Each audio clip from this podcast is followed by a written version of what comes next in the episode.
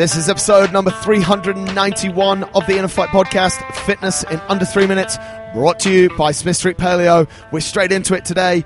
Stop caring what others think about you. Andre, first point, what have you got? Very simple. It doesn't matter what other people think of you. As long as you think good about yourself, you shouldn't be worrying about what other people's thoughts. Absolutely. Why would you care? And I think, mate, that leads really swiftly into the second point, is that we all have completely different goals. So, like, you think of what I'm doing in my training or in my diet, you think it's completely stupid, and maybe because I care what you think, I'm going to get down, but you only think it's dumb because your goal is completely different to mine. And maybe you haven't even taken the time to ask me, you know, what's going on. What do you think about the people that make those decisions about you though, mate?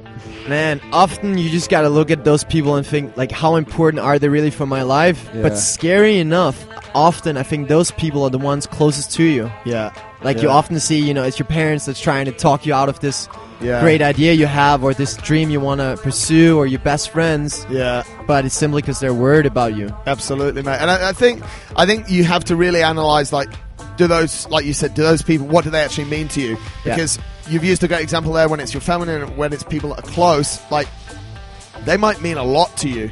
Yeah. But when it's just someone that you clearly know doesn't care about you, and, like, that's why you just shouldn't care about them. Get the losers' friends out of your life, basically. Exactly. So the lesson from that really is only listen to those close to you and to the people that you've chosen to put in your support network and create that trust in. And all this sounds really basic, but we do often, like, someone random will just say, oh, what are you eating? You shouldn't be eating that. And you're like, oh. But why is that happening?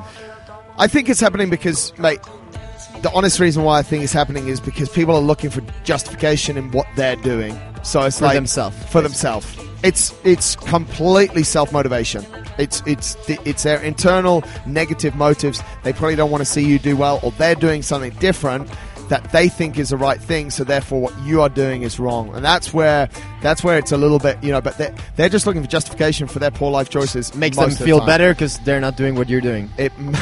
Well, that's true as well, mate. You know, they're saying it to make themselves feel better. But I think at the end of the day is that you have to look at other people and you say, okay, how are they measuring themselves and how am I measuring myself? And it goes right the way back to the start that we all have completely different goals, mate. So, you know, I think the less that we care about what others that are not in our close network think about us or in our close support group, the better we'll be. Yep. There we go. That has been Fitness in Under 3 Minutes. Please stop caring what others think about you.